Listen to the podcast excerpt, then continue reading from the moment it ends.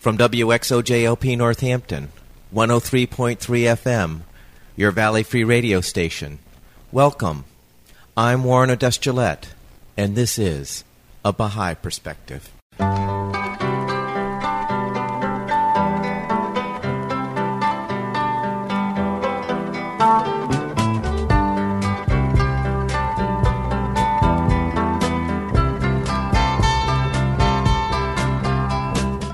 A Baha'i Perspective is a radio program of biographical interviews of people who have either chosen the Baha'i Faith as a way of life or who have a relationship with the Baha'i Faith.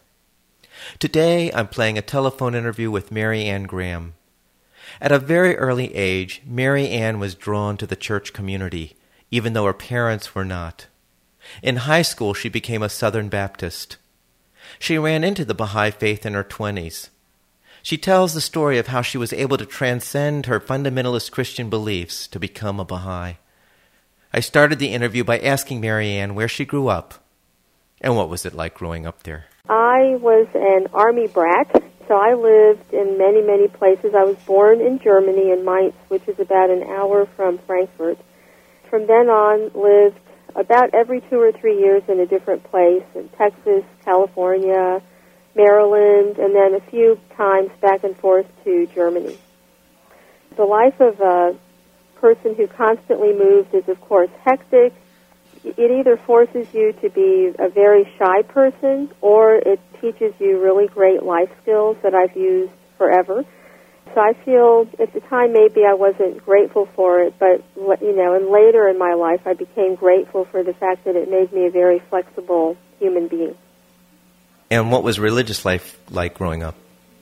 My religious life was interesting. My parents were not really at all interested in religion, except that my mother, according to her beliefs, when I was about 10 days old, had me sprinkled, baptized. They really had no interest in attending church, but my mother said that from the time I was born, I was always marching to the beat of a different drum, so wherever we went, wherever we were stationed, I always hooked up with somebody who was willing to take me to church with them. And it didn't matter if it was Presbyterians, Baptists, whatever. I just went and I was happy to go, and that's where I always felt, honestly, most at home was in a church. So, and that was until, I guess I was about 12, that I moved around church to church, and then we ended up being stationed in Maryland and actually stayed in one place for 6 years, and I actually became a Southern Baptist. So how young were you when you started being drawn to going to a church? My mom said it started when I was about 3, that I started asking to go to church. 3 years old. And because they had no real interest, I started asking our neighbors to take me. And so, you know, just whenever we would move, I would find somebody that would take me with them, some kind soul. And many times it was also, would happen to be somebody maybe who was a neighbor and also a classmate. And I would ask them, once I got to know them, hey, do you think your mom and dad would mind if I went to church with you? So it was kind of a natural thing. So you have no idea what initiated this connection with church and the feeling of home? I will tell you, sort of in a general way, growing up there was a lot of alcohol in the home and a lot of abuse. Okay. And I think that part, you know, and that started very early on. And I just think that that was not only a religious thing for me, I think it was a safe place. That makes sense. You know, be honest. I don't know if it was that initially prompted it or what, but my mom, you know, she said even when I was really little, I was always asking about God and, you know, I was always attracted to church buildings and things like that. It wasn't necessarily just Christianity, but any building that looked like it might be significant from a religious perspective.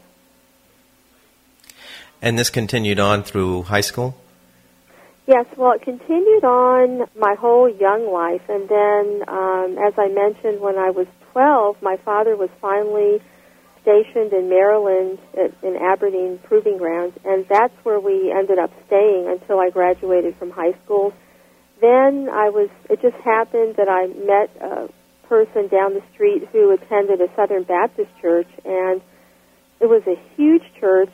About 3,000 people were members, and they had a lot of youth activities, and that really drew me in, to have all these opportunities to be in a choir, and they had what I call religious Girl Scouts sort of program, and, you know, just a very welcoming, warm place. By then, I knew I was, my home life was different, and I just needed, I needed that environment. It was either that or things could have gone probably, you know, completely the opposite. So I always felt like that God really, for whatever reason, and I'll be honest and say I've never figured out why me or whatever, but I really felt like that church and God really saved my life. So what happened after high school? After high school, I stayed a member of that church until I was about 22. I started having some anxiety about the church. There was no racial diversity. You know, I think I was just kind of growing up, and so I was starting to notice all these weird things. There was no racial diversity. There were just certain rules that just didn't make any sense to me. But I wasn't necessarily looking for anything. I was just starting to have this little seed of, you know, dissatisfaction or wondering.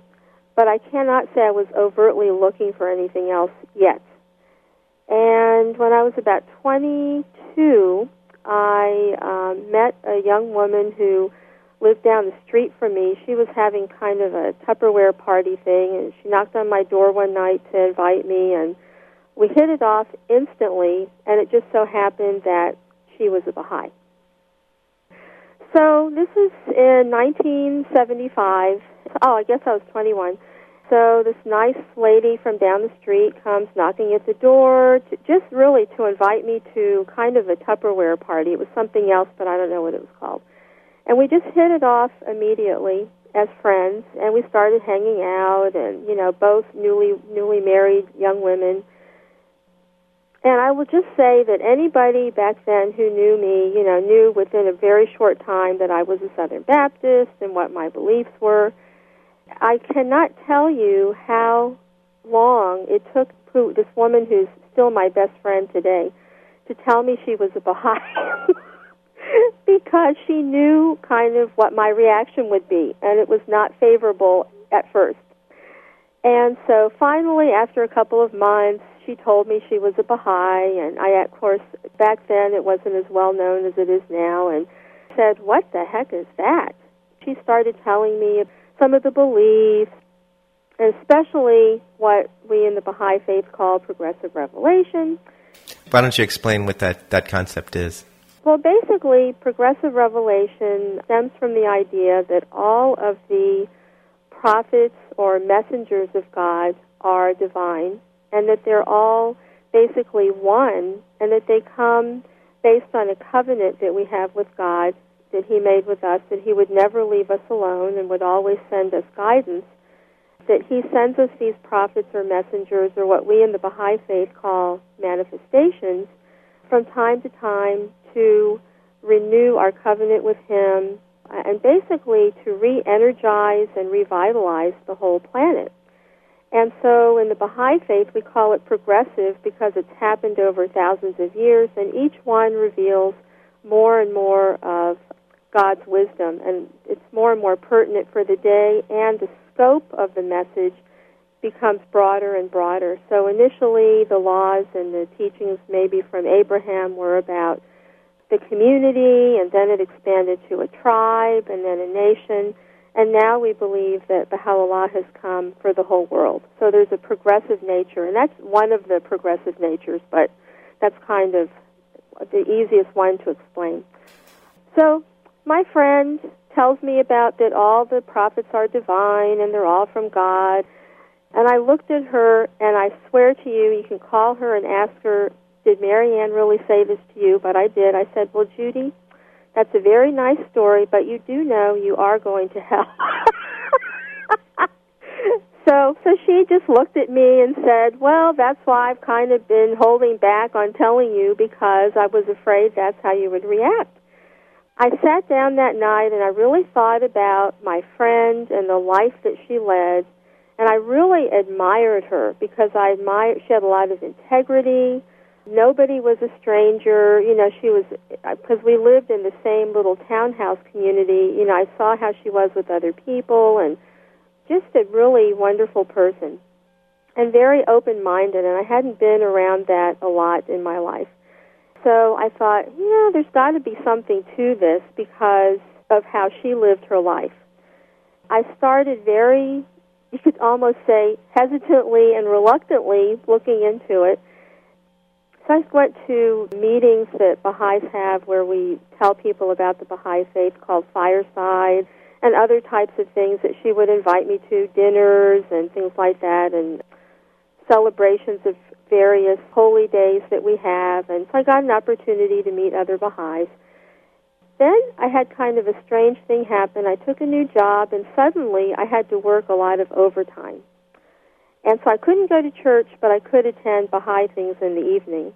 And when I finally was able to go back to church, everything, I don't know, something had happened in me, some sort of, you could call it maybe a paradigm shift or something.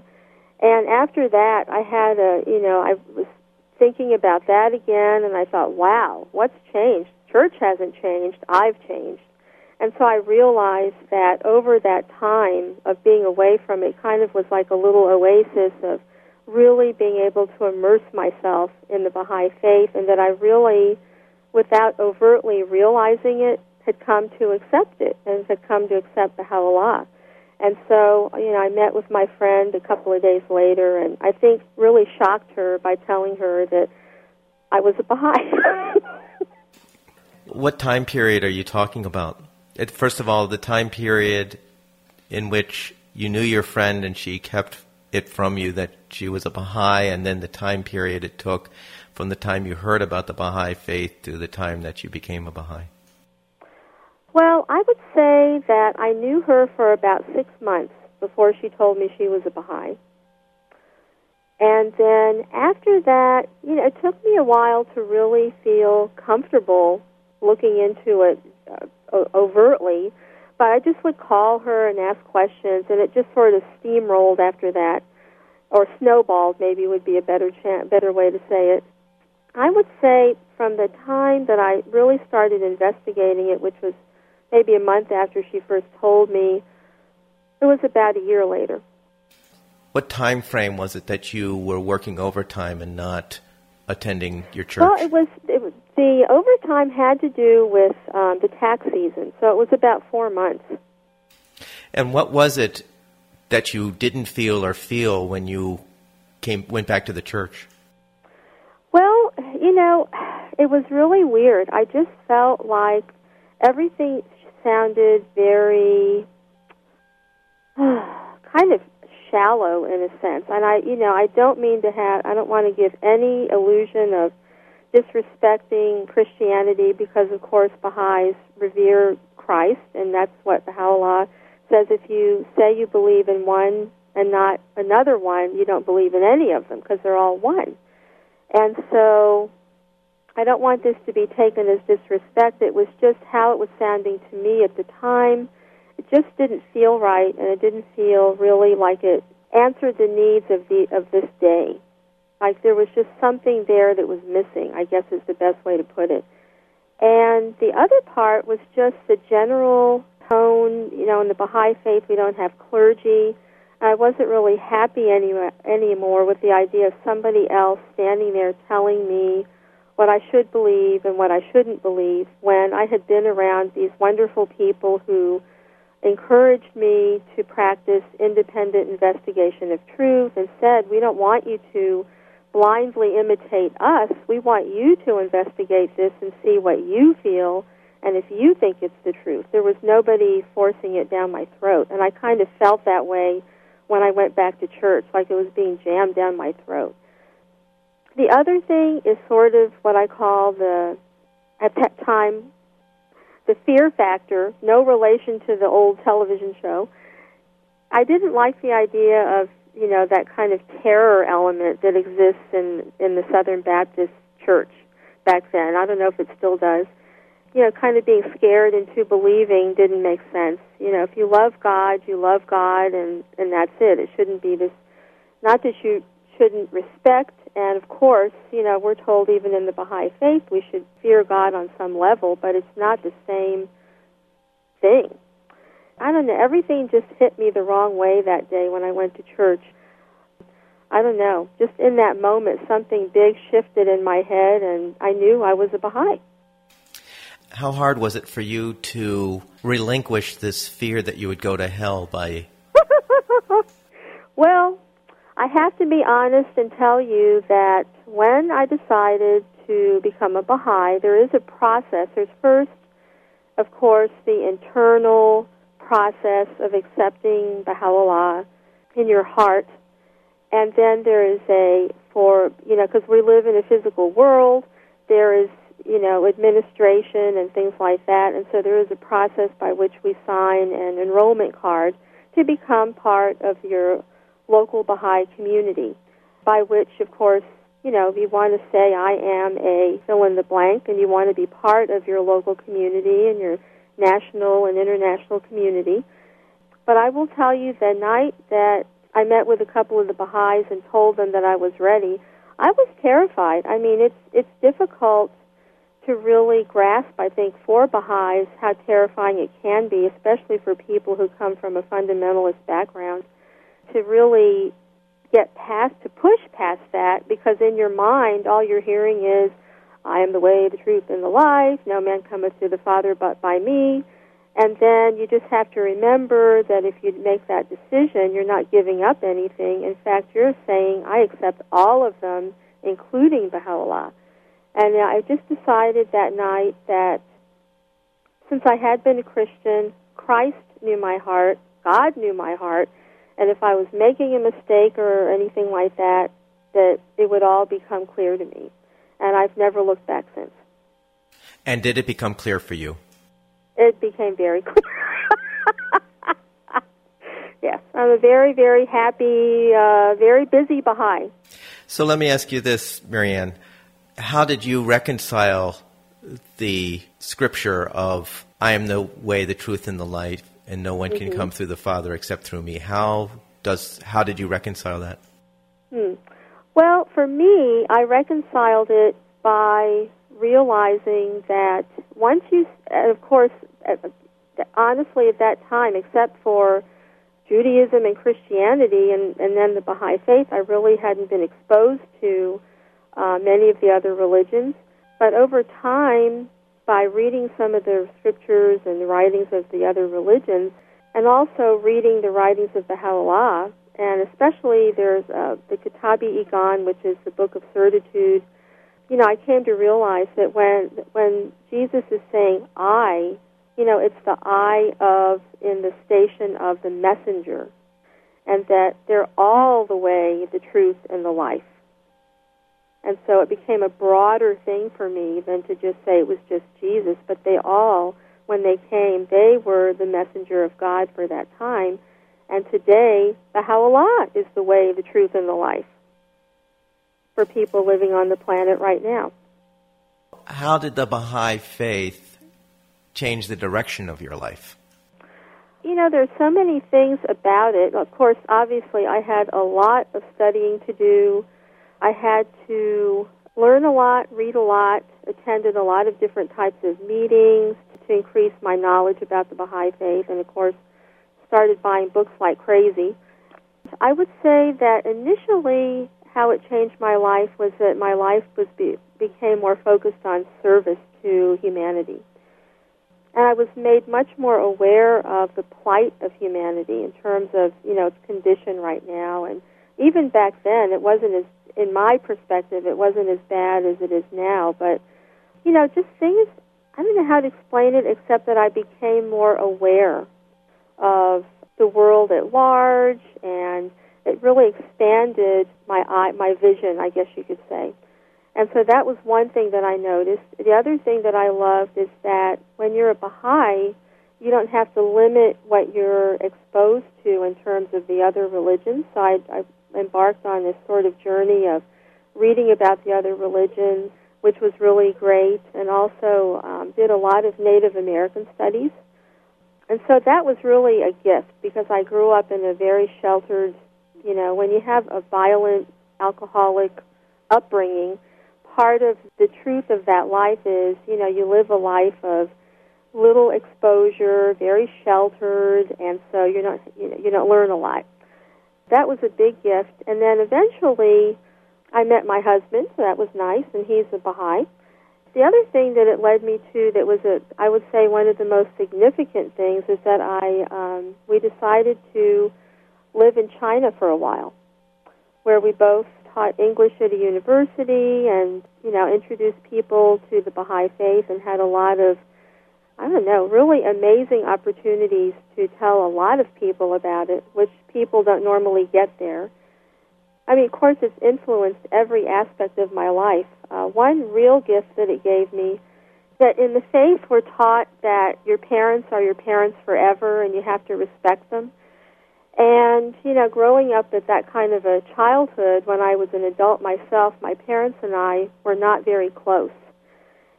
Because of the Baha'i faith, it really was so impressed on me from the writings that I had to somehow get past the feelings that I had, and it, you know, I was able to get to a point where I have now a really good relationship with my parents, which most counselors find unbelievable. What's interesting is that even though you may have lived in a very awful environment growing up, mm-hmm. your parents didn't keep you from experiencing church.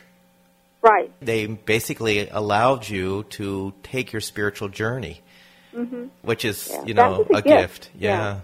Yeah. Mm-hmm. yeah. That was definitely a gift from God, I'll tell you. Mm-hmm. Yeah, I will say I would get in trouble if I came home late from church, probably one of the few people on the planet that did so. But at least they let me go. You know, my mother wasn't, neither one of them were really thrilled about it. I think they did feel a little bit intimidated by it all, but, you know, eventually it was okay. And actually, my mother is a Baha'i now. So how did that happen? Oh, gee. I was totally shocked. Let's see. Well, first I have to say that, as I mentioned earlier on in the conversation, my mother had me, according to her beliefs, whatever that meant at the time when I was a baby, you know, she had me baptized in the church. And that was the extent of any going to church that I ever remember. So when I wanted to become a Southern Baptist, in order to do so, you must be dunked. Believe it or not, from a totally non-interested in a religion person, she was very upset that I was going to be baptized again. And it was practically World War III in our household. But I did it, and, you know, nobody came there to watch me be baptized or anything. There was just sort of a truce in the household after that. So when I came in years later talking about the Baha'i faith, she said, okay, that's it, I wash my hands of you. So about fast forward now, let's see, I became a Baha'i in 1977, and fast forward about almost 20 years. By then, of course, we had reconciled our differences as far as a lot of things, and, you know, we're getting along okay. So she came out to visit my husband and I, where we were living in Manhattan Beach, California, in L.A. County. You know, my mother was the victim of a lot of the violence, and so, you know, she responded immediately to all of the Baha'is just being so wonderful there, and, you know, she met a lot of them. It just happened that there were a lot of activities the couple of weeks that she was there, and the night or two before she went back to Maryland, there happened to be a fireside, which, as I mentioned, is an informal gathering where Baha'is will invite their friends and family to learn about the Baha'i faith. I have no memory whatsoever of what was said or what was done, except that at the end, my mother, when they said, "Do you have any questions?" she raised her hand and said, "Yes. How do I become part of this?" Whereupon her daughter almost passed out. You know, being the good daughter that I was, I sat her down and I said, "Are you sure?" And she said, "Yes, I want to be part of this." So that was about 10 years ago, what, 12 years ago. She's very much in an advanced age now. She's 80 and she's not very active or anything, but at least she believes. So. Now, you said you were in China. Yes. How receptive is the Chinese government to the Baha'is there? A lot of it depends on where you are. You know, going to a place like China would be like somebody coming to the United States, except in terms of size. But here things are a little bit more homogenous. There, it really depends a lot on the province and sometimes the city or town where you're living. Now, we were living in Henan province, which is in central China, and Henan province, unbeknownst to us before we actually went there, is a very, very conservative province. Part of it is because it's the birthplace of the Falun Gong. Basically, the Baha'is have a special training that they go through to learn about how to be a Baha'i in China. And we have a law in the Baha'i Faith that we are to be obedient to the laws of the country in which we reside. And so, you know, we were very respectful of that. And there never is in the Baha'i Faith any form of proselytizing. But because we were foreigners and because we were teachers, we were asked many times what was our religion and, you know, just basically what did we believe in and things like that. You know, if the government asks you any questions, you just openly, you're very transparent, and you tell them that you're a Baha'i. And so right now the Baha'i Faith is not recognized in China, but there is a lot more freedom there for the Baha'is. In some of the major cities, foreign Baha'is are allowed to congregate and things like that. But basically we go there on sort of a general, just to tell people about it if they ask, that kind of thing. So if a Chinese person wants to become a Baha'i, can they? At the present time, because it's not recognized there, there's absolutely no Baha'i administration or any of the administrative bodies that we have in the Baha'i Faith. So basically, if somebody wants to become a Baha'i, they do so as just a declaration orally.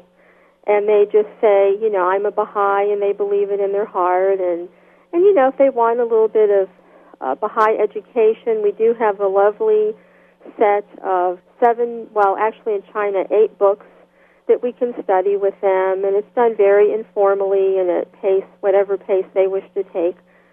We can share a few books with them, and some more and more are being published in Chinese and Mandarin, but you know, it's a process. There is a chair of Baha'i Studies at Beijing University, and of course they do know all about it. That's absolutely clear. They know there are Baha'is, but at the present moment it's still not an openly recognized religion there. So how long were you in China? Altogether we were there just a little over a year. You kind of go semester by semester, and I guess it was maybe 14 months, something like that. What did you do when you got back? Oh, when we got back, we moved to Seattle, my husband and I, and then now we're living in Grants Pass, Oregon, Southern Oregon, and waiting to see what happens next. Of course, in between China and becoming a Baha'i, I lived in a lot of different places. So how long were you a Baha'i when you ended up going to China? Gosh, about 25 years. And I had also done some moving before that within the United States specific to the Baha'i Faith. And in a community where there are 9 or more Baha'is, we gather once a year in April and elect a local administrative body called the Local Spiritual Assembly. Occasionally, due to relocation because of jobs and health and things like that, if it's a community where there aren't many Baha'is, if you go below that number 9, you know, then we call it that our assembly is jeopardized because we don't have enough people to re-elect the assembly. And so there have been many times that we would move to help keep an assembly going for a while. What moved you to go to China? In the Baha'i Faith, we have a really unique blessing, really, from God, that we have a covenant with Bahá'u'lláh, who's the messenger for this day, the founder of the Baha'i Faith. When he passed away, in his will and testament, he designated his son, Abdu'l-Baha, to carry on the work of the faith and to be what's called the center of the covenant. And Abdu'l-Baha, like his father, revealed many, many, many tablets, wrote prayers and letters to people. I mean, was very, very prolific in his writing. And one of the places that he specifically mentions is China. And it happened that for a couple of years, I held a position of just basically providing information to Baha'is who would like to travel to other countries. We don't really have missionaries the way they do in the Christian religion, but we have people called pioneers that are willing to travel and, at their own expense, live in other countries to share information about the Baha'i Faith. And we're actually become part of the local community and learn the language and things like that. And so just over time, by being in that position myself, it was really became clear that we really, that call, I don't know, that attraction to go pioneering filled my heart and my husband's. And when we studied and talked about, gee, where would we go if we could, it was just clear to us that China was the place because we had always had an interest in all things Asian.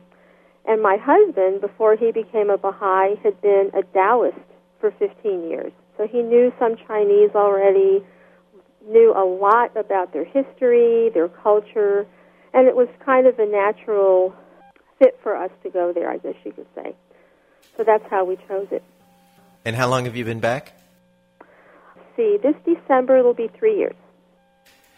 Is there something you'd like to do in the future that you have a vision for?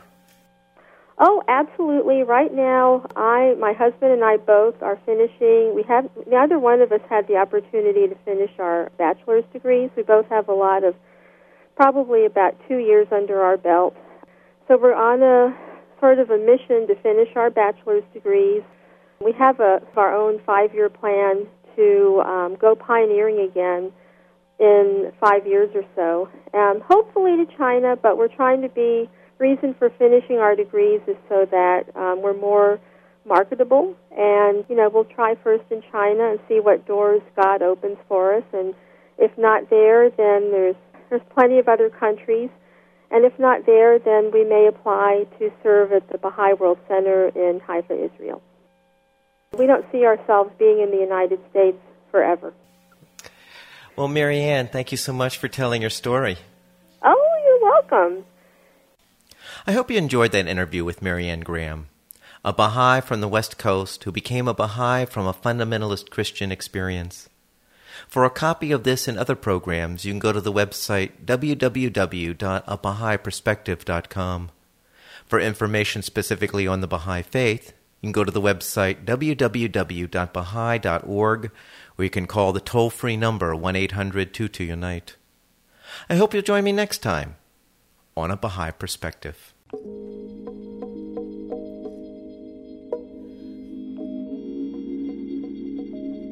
The wilderness and the wasteland shall be glad for them and the desert shall blossom as the rose. It shall blossom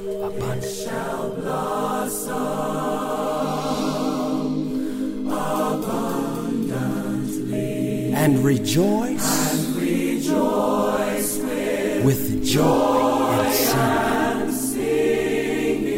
Then they shall see. glory of the Lord.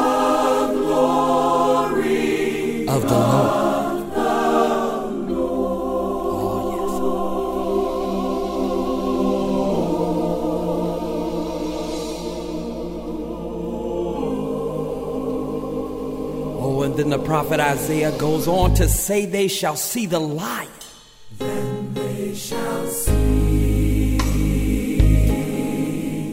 the lion. Laying down with the lamb. Laying down with the lamb. And all the nations. And all the nations. Oh, from the north, the south, the east, and the west. They'll be gathered around the throne.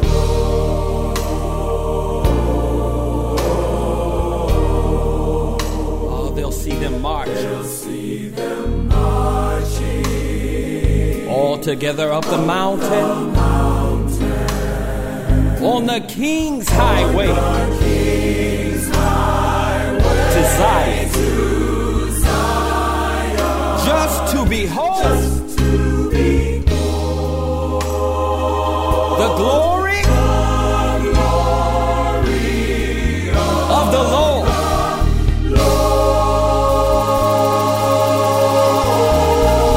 Come, let us go. Come, let us go up to the mountain of the Lord, where we shall lay down our soul. Where we shall lay down our soul. And study war no more. And study war no more. Oh, and when we get there, he's going to establish his kingdom. Shall establish his kingdom. In that beautiful. In that beautiful, beautiful Zion. Zion. All praise. All praise. Oh, we're going to give him praise. All praise. All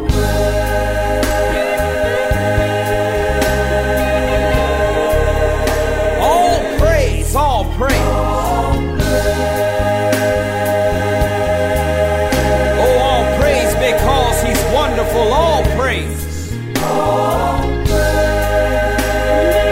We're going to give him praise because he's magnificent. Come on, choir, take it up. All praise. Oh God, we give you praise because you're our provider. Oh Lord, we're going to keep giving you praise because you're our shelter in the time of storm.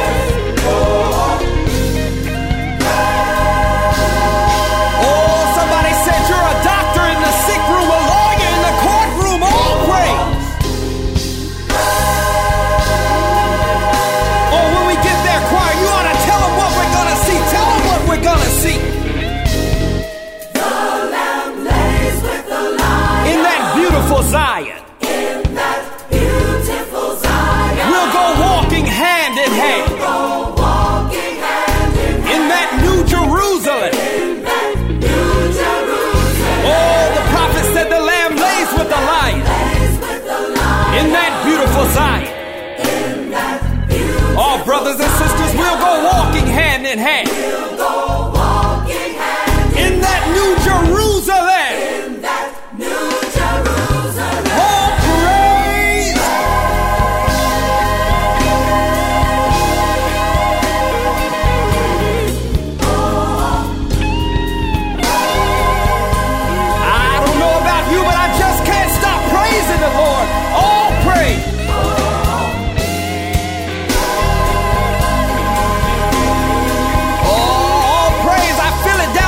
spirit, all praise.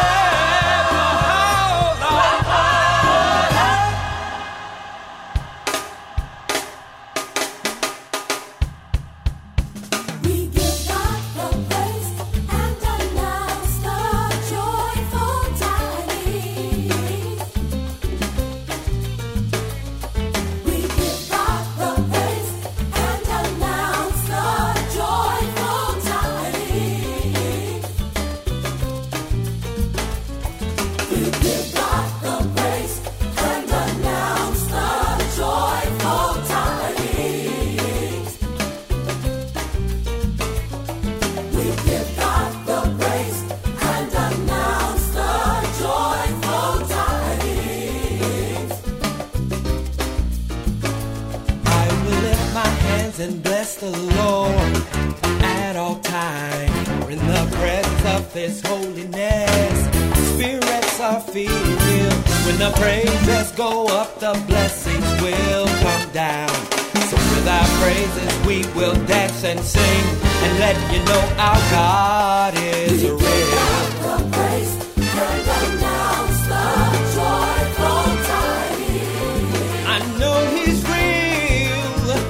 Give God the praise and announce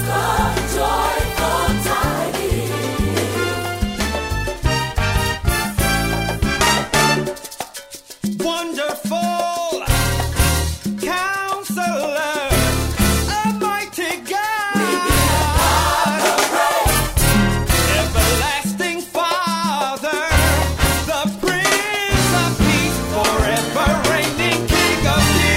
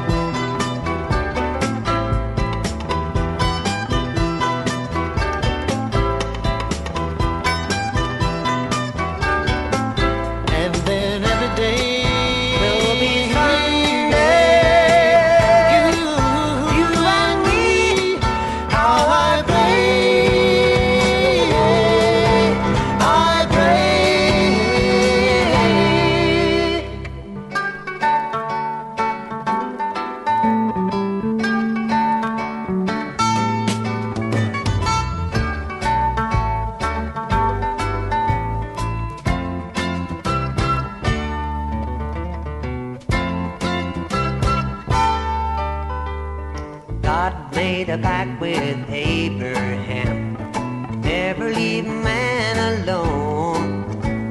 So Abraham gathered his family, brought his people home.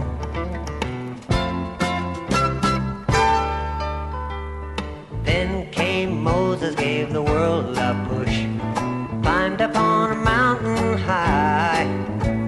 He got the Ten Commandments from a burning bush and put together his first tribe.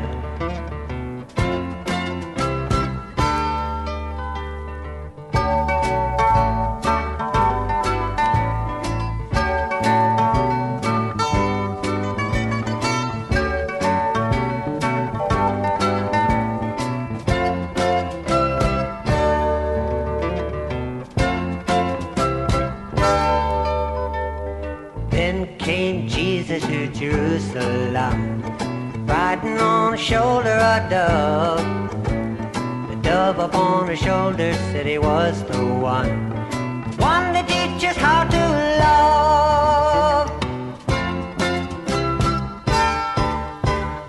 Muhammad stayed out in the desert sun, stayed out there just as long as he could. The Maker gave him water from the river of life, and then he gave his nationhood.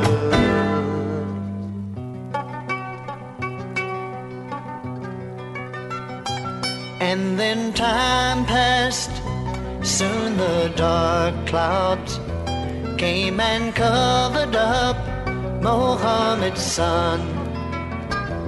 But the young Bob down in Persia land came to tell us of the promised one.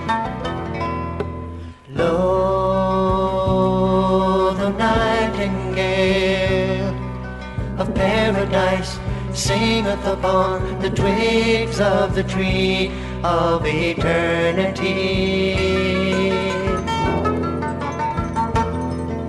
With holy and sweet melodies, proclaiming to the sincere ones the glad tidings of the nearness of God.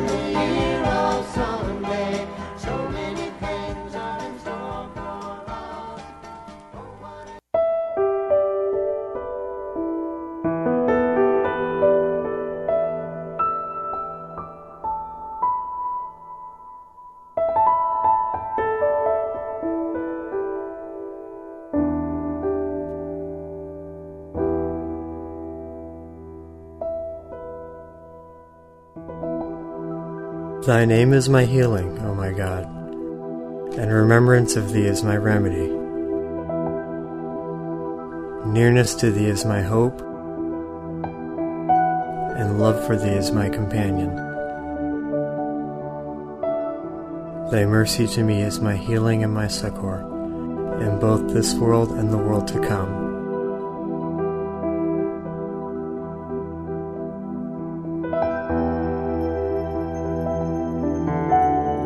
Thou verily art the all-bountiful, the all-knowing, the all-wise.